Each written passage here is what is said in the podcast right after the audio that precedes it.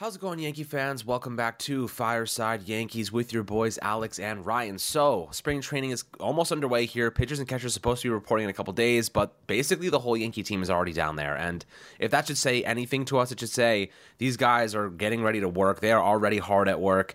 They wanted to get a head start to this spring training uh, off season and ultimately, you know, prepare for the regular season ahead and you know World Series aspirations. Aaron Judge is there, Volpe's there, Peraza's there, everyone's there. Rodon's obviously down there. He spoke um, about his you know hope for a bounce back season. We're going to talk about Rodon, kind of what went wrong, what he is aiming for, and obviously you kind of look at um, the situation at hand with guys like Rodon and Giancarlo Stanton injured a lot last season, they both caught a lot of weight. So the hope for that is more longevity, more stamina, uh, more flexibility, and obviously hoping that their you know injuries don't continue to compound. But you know, Ryan, before we dive into Carlos Rodon and, and kind of what he said in terms of bouncing back this upcoming year, the importance of that, how do you do today, my friend?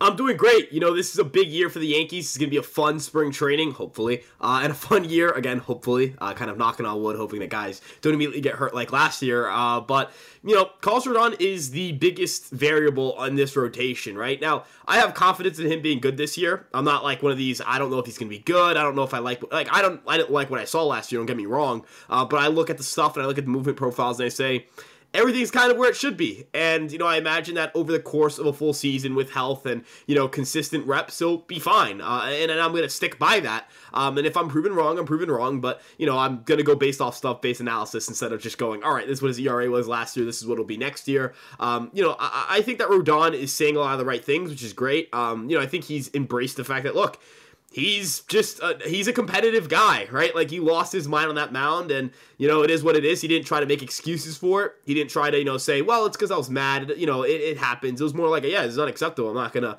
you know tell you anything else. He looked in better shape in, in images that have come out. Um, you know, with him reporting to spring training. Do I think Carlos Rodon was incredibly out of shape last year? No. I mean, I, I think it's pretty hard to pitch incredibly out of shape. Um, so you know, I, I don't think he was like at a point where it's unplayable, but he certainly looks a little bit leaner, looks a little bit more, I guess, fine tuned. He said specifically, like his, his quote was, he changed his body compensate composition, not necessarily just dropped a bunch of weight, which I think is important. Pitchers need weight to throw hard. Uh, if you lose like 30 or 40 pounds, you're not going to be throwing as hard. And also, you kind of leave yourself a little more susceptible to injuries. Um, so having a little bit of, uh, you know, having a little bit on you is a little bit, is, is pretty important as a pitcher. Um, you know, there, look at Gerrit Cole's. Gerrit Cole, you know, completely lean, you know, 6'3", 180 or something like that. No, right? That's just not a, that's not a realistic body uh, build for pitchers. They need to have muscle. They need to have some thickness, especially in the lower body. Um, so it's good to see him make those comments. I would have been a little concerned if he just said, yeah, I dropped like 40 pounds, guys. Uh, I just like lost it out of nowhere. That would have been uh, definitely concerning, especially in a short period of time. Um, you know, I, and I and I ultimately think he's built for New York. I, I don't buy into this idea that he can't handle the Bronx or the pressure. I just think he got injured and everything kind of compiled when the Yankees were bad last year and things just didn't go their way. I don't know a single thing that went the Yankees' way last year outside of like Gleyber having a pretty good year and Cole winning the Cy Young. Those, those are the only two things that went their way. Everything else just went sideways, and Rodon is part of a long list of, of things that went wrong. There's a reason why the Yankees gave him $162 million. There's a reason why this time last year, you and I are talking about is Gerrit Cole and Carlos Rodon, are they the best pitching duo in baseball? everything's still there. He still throws 95, 96. He still has great ride on the four seam fastball. He still has an excellent slider. He did actually talk about, um, you know, he, he said this, I'm a two pitch pitcher. He made sure to say that in the interview. Um, and I find that interesting. Like he's going to stick to what he does and what he does well. You know, maybe that changes throughout the year during the duration of that contract as he gets older. But I think he views this year as, all right, let me just pretend last year didn't happen in the sense of let me not get caught up in what happened last year, focus on improvement, be my best self this year. And I, respect the mentality, and I, and I think it'll yield very good results for the Yankees this year. And if it does, this rotation is going to be scary.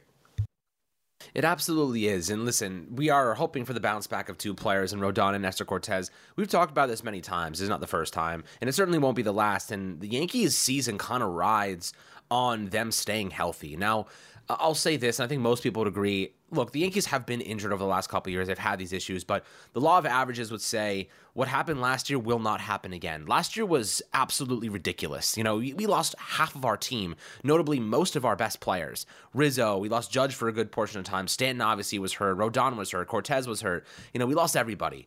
Um, Germán goes to the restricted list for his reasons, and you know, unfortunately, uh, we just didn't have much to work with at times. And that's you know, Josh Donaldson obviously he was terrible, but he also missed time, and we were forced to supplement um, with players that were not as good. So it's like you know, you look at what the Yankees had happen to them last season, that can't happen again. And what I love that they did this offseason, Ryan, I think is an underrated narrative.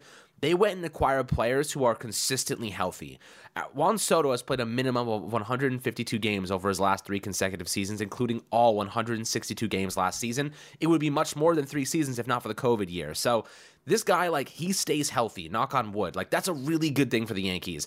And not to mention, Alex Verdugo, he's played a minimum of like 140 games for three straight years, too. He's been really, really healthy and consistent. So I do believe the Yankees took steps in the right direction in terms of going out and getting players who are going to show up every freaking day.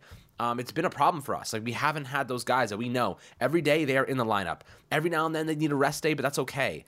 Um, you know, Soto played every single game last year. Do you know how unique it is to have a superstar level player that plays every single game? Shohei Ohtani is not going to pitch this season. Yes, like he's going to hit obviously, but um, he doesn't offer you any defensive value. Again, Ohtani's a unicorn. He's a monster. Not disregard, not disregarding that fact. More so just saying like the top guns, the top guys, a lot of them miss time at some point. Um, and Soto just consistently is consistently healthy, and that that's very unique.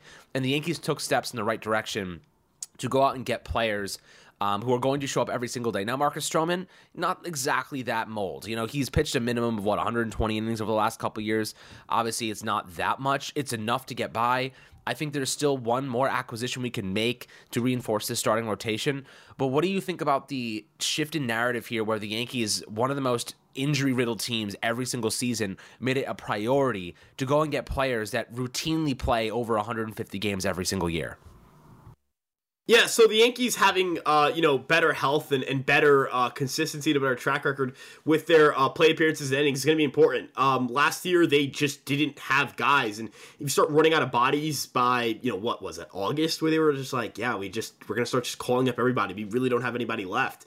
Uh, that's a bad thing. Like that's that's a poor reflection of depth. I mean, I, look, I'm not sitting here and saying that they were calling up players that have no place in Major League Baseball. I feel like that's disrespectful. Um, but they were calling up a lot of players who wouldn't be on a playoff caliber or a World Series contending ball club playing as much as they did. They didn't even have outfielders playing the outfield, Alex. I mean, like it's the bar was extremely low for last year's team, and they won 82 games. Like I, like the bar was super low by the time August rolled around. And again, they played okay baseball, right? Like they were an okay baseball team. Were they a fun watch? No. Were they uh they live up to expectations? Absolutely not. Do they deserve a pass for getting hurt? Again, no. Uh they don't deserve a pass or anything of the sort. We're not giving them a pass. I'm just saying they had a million things go wrong for them, and they were still okay, right? Uh, they were like an okay baseball team.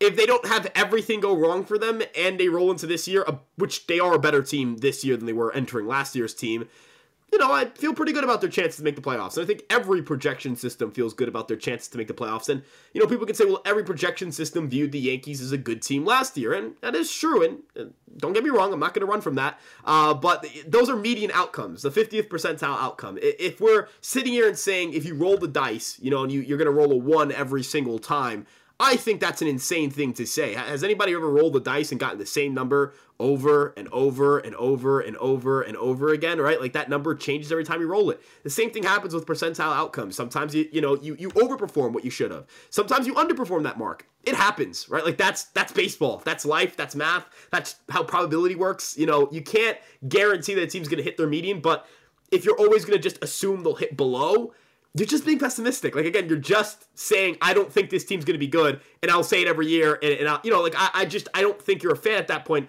I think you just don't like the team, and, and that's fine. You don't have to like this team. You don't have to like the front office. You don't have to like the manager. You don't have to like the players, the coaches. You don't have to like any of those people. Uh, but just call it how it is, right? You don't have to call it as analysis. Call it how is it how it is. You you don't like the people in charge. Don't say it's analysis, right? Like I see a lot of people a lot of people saying like, uh, like, and I don't want to call out specific people in general, um, but you'll see an outlet say, yeah, the Yankees had a B grade offseason, but the Orioles had an A, and it's like, well, we added Juan Soto, And then we added like a billion other players on top of that, right? Verdugo, Grisham, uh, Stroman, Ferguson, Gonzalez. You know, some of the guys we lost include negative war players. Like the Yankees, one of the biggest losses the Yankees had in terms of guys that gave them innings was Luis Severino. He gave them negative 0.6 war. The Yankees got better when he left the team. Like, I, I don't want to say that Severino was the root of all their problems, but he certainly didn't help. It's not like Frankie Montas did anything for them last year. If you look at the guys they lost from last year's team, outside of like Wandy Peralta, is any one of those guys, you sit back and you say,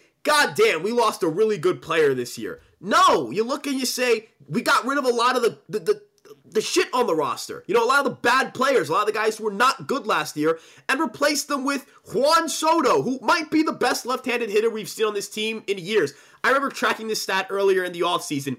The Yankees have not had a hitter from the left handed side put up a 150 or better WRC plus since like Jason Giambi or something like that. That that predates my existence. You know what I mean? Like I just want people to understand that. Uh, you know, it has been a while since the Yankees have had a left-handed hitter of Soto's caliber, and you add on Alex Verdugo. Look, is Alex Verdugo a great player? No, but he's an outfielder who can play left field, and he's a solid outfielder. He's average, right? Like that's I'm not going to oversell his value. He can be above average, but average to above average is significantly better than whatever the Yankees were getting in left field last year. Trent Grisham's their fourth outfielder. Trent Grisham would have been the team's second best outfielder last year. Uh, you know, look at the pitching staff.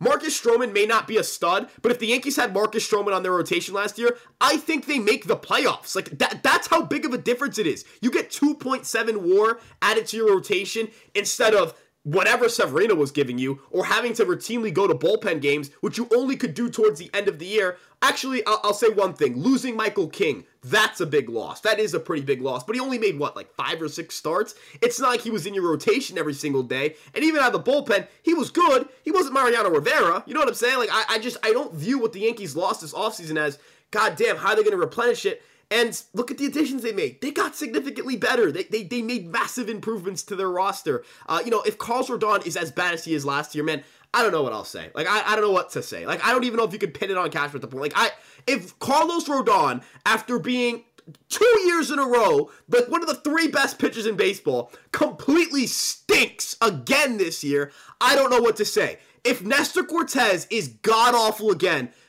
so be i mean if every if you're just like I, I i said this earlier in a different podcast or earlier this week or last week but if you're just gonna say everyone who was unbelievably bad compared to their career norms are also going to be unbelievably bad to their career norms again this year. If you think Aaron Judge is running into another wall at full speed, if you think that for some reason the Yankees are going to give Giancarlo Stanton 130 starts if he's not playing well, I, I, have another thing coming for you. You know what I mean? Like I, I, I I'm not saying I can guarantee that Judge is going to be healthy, or I can guarantee that Rodon's going to bounce back, or I can guarantee that Cortes will bounce back. But if you're just gonna assume that they're gonna just have everything bad possibly happen to them again, you're just you're never gonna have hope in this team. It is as simple as that. That's that's it's as simple as that. Yeah, I mean, look, I, I do believe that the Yankees are going to be a lot better this upcoming season. As I mentioned, the law of averages would, would suggest that, especially when it comes to Rodon. Um, he had his worst season last year. You know what I mean? In the first year of a $162 million deal. He knows what, what bouncing back means. He knows that this year you know, if he performs well, if the Yankees have a really good one-two punch at the top of the rotation, they're going to be a World Series caliber team. Um, and they may end up adding an arm at the deadline or even in a couple weeks here. So for now, we kind of look ahead to spring training. Guys are working. They're already taking batting practice. They're getting ready. They're warming up.